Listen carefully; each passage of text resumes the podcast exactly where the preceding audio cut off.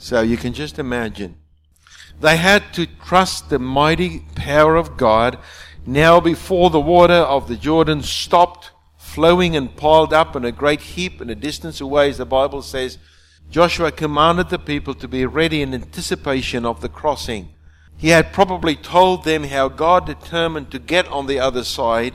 In the finest of detail, they were arranged according to their families and clans under the leadership of the elders. We can just imagine how we would have felt on that remarkable day.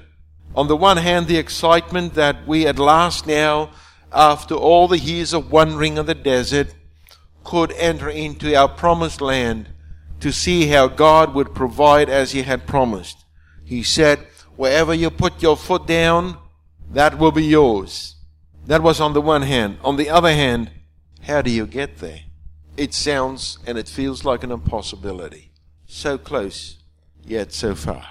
And then Joshua had to point out a few things to them so that they could strengthen their faith. Put yourself in amongst the people of Israel.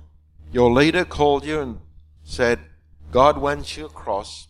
Yes, but what about the river? Well, God will take care of that. How's that? Well, I don't really know, but God says He'll take care of that. Has this ever happened before? Well, yes, 40 years ago, the Red Sea did the same thing. Yeah, but I was not there. I, uh, I was not part of it. Everyone who died in the, uh, of that generation died in the desert. So uh, I, I don't know. Uh, Joshua, you're really sure this is going to work?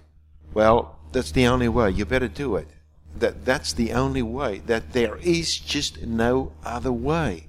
And then Joshua took them through a bit of catechism to show them who God is. And I think once they understood who God was, they could follow even if they looked at a wall of water standing against all forces of nature and all laws of, laws of nature, and they could, could go through it. Joshua made it clear to them that sh- there should be, first of all, distance between them and the ark. The ark was a symbol of God's presence with them. The ark would go ahead of them as a symbol of God going ahead of them, showing them the way, as He had done in the past.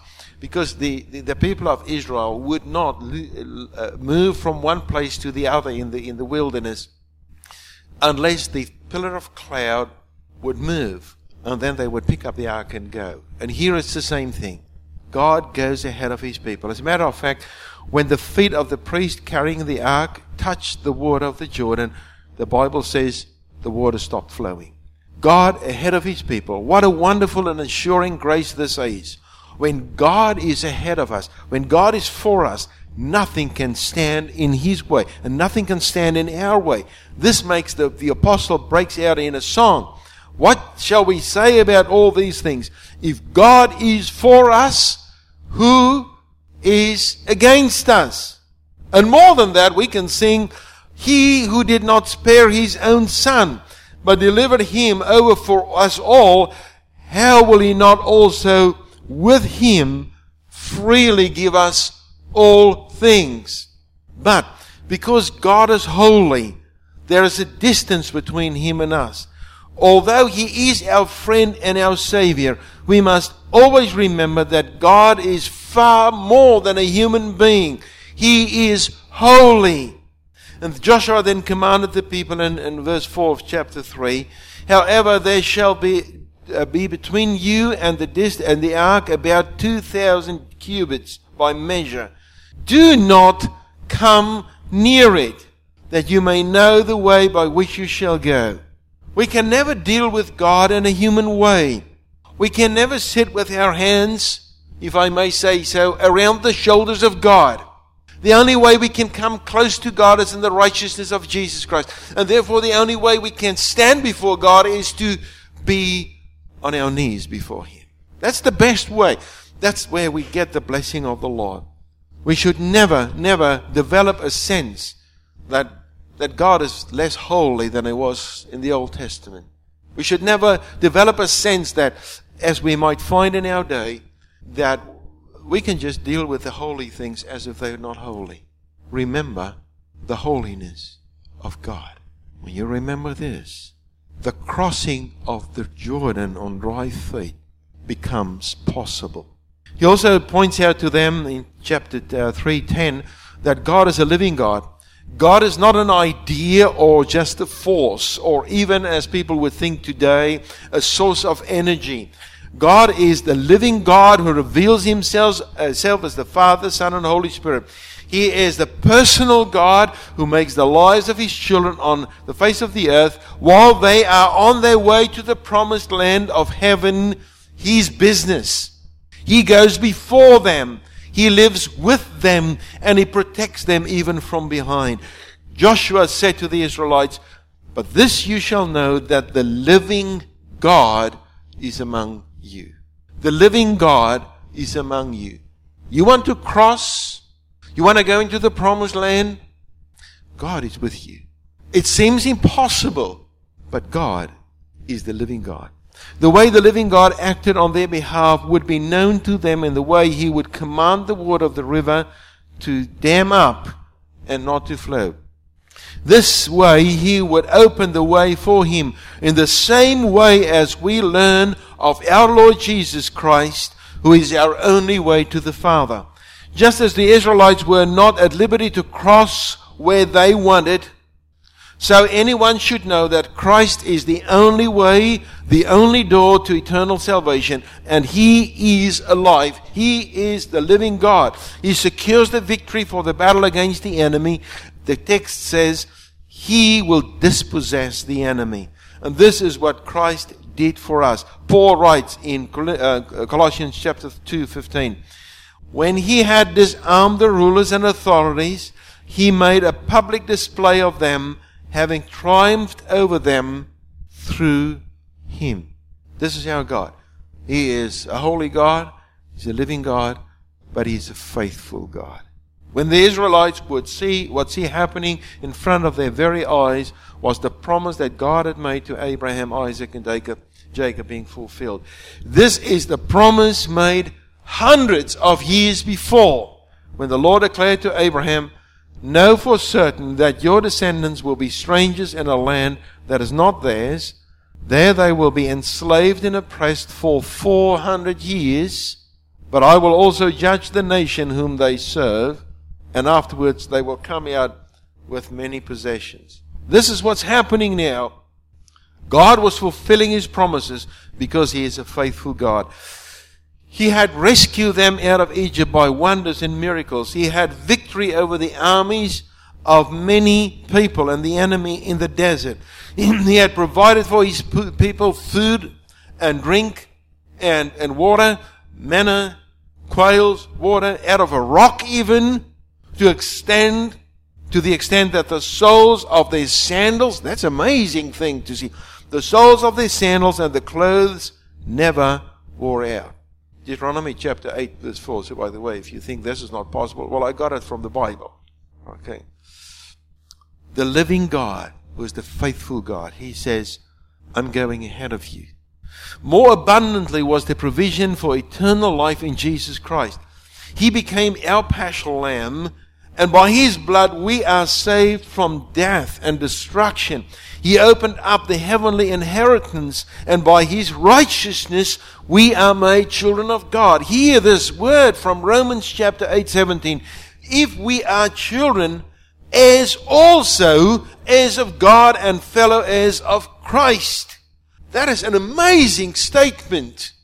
He is our Joshua leading us to victory over the enemy. He empowers us by His Holy Spirit to remain faithful and to overcome even in times of fierce battle. Therefore, we should not give up. But He is the only God. Joshua impressed on the hearts of the people that the day, on that day, that the Lord is the only God. He uses a special phrase here in verse uh, 9 and 10 the Lord of all the earth. The Lord of all the earth. To the Israelites, it meant that their God is indeed the God of gods. He is all powerful, almighty, holy, living.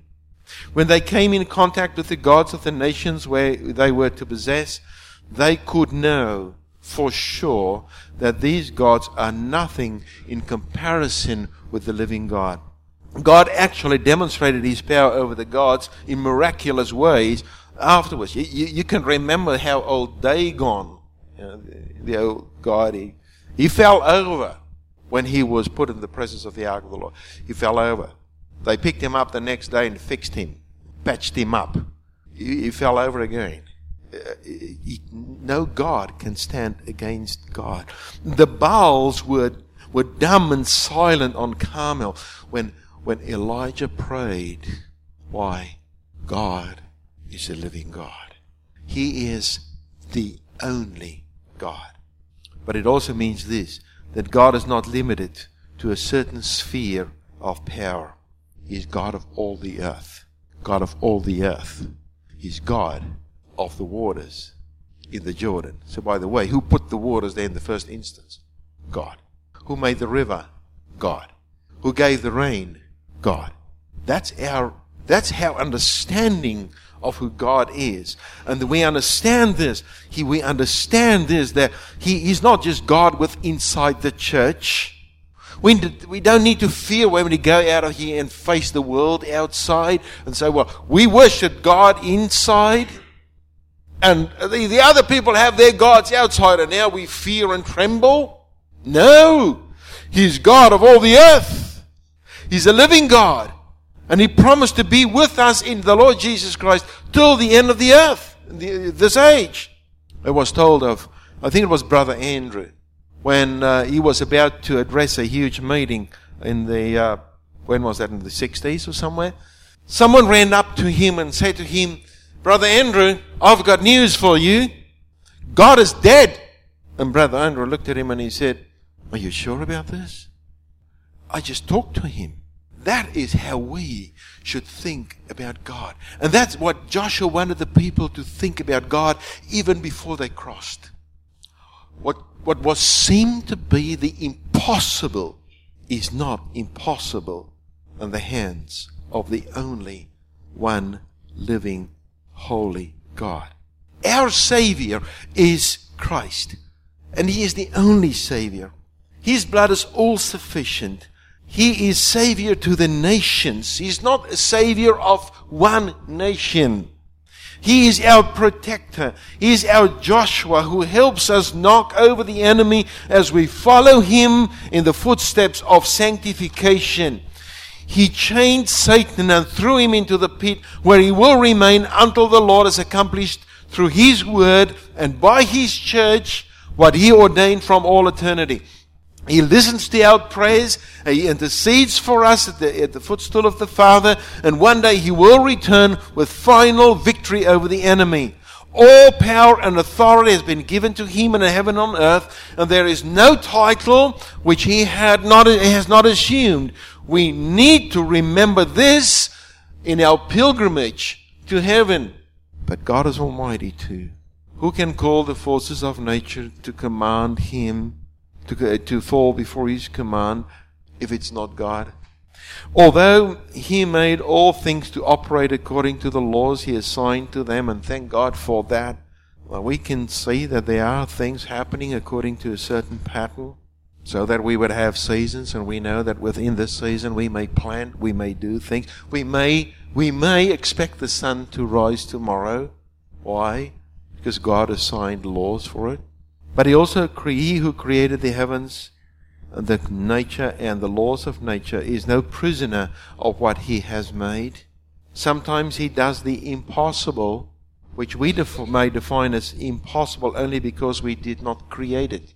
And he's the only creator who can, distant from what he has made, outside of what he has made, take what he had made and control it in such a way that he would accomplish what he wants. We looked at it last week how he could just command the sun, just hang in there for a while, and the sun did that. It was normal for the Jordan to flow onto its banks in, uh, in rain season. It was wonderful, was a gift to the people who could prepare for the crops and get it into the ground before the rains and the flood season. And when it was time, the rivers would swell and overflow to irrigate the crops of those who were farmers on the banks of the Jordan. Uh, there was no interruption of the seasons, even if we, even as we know it today.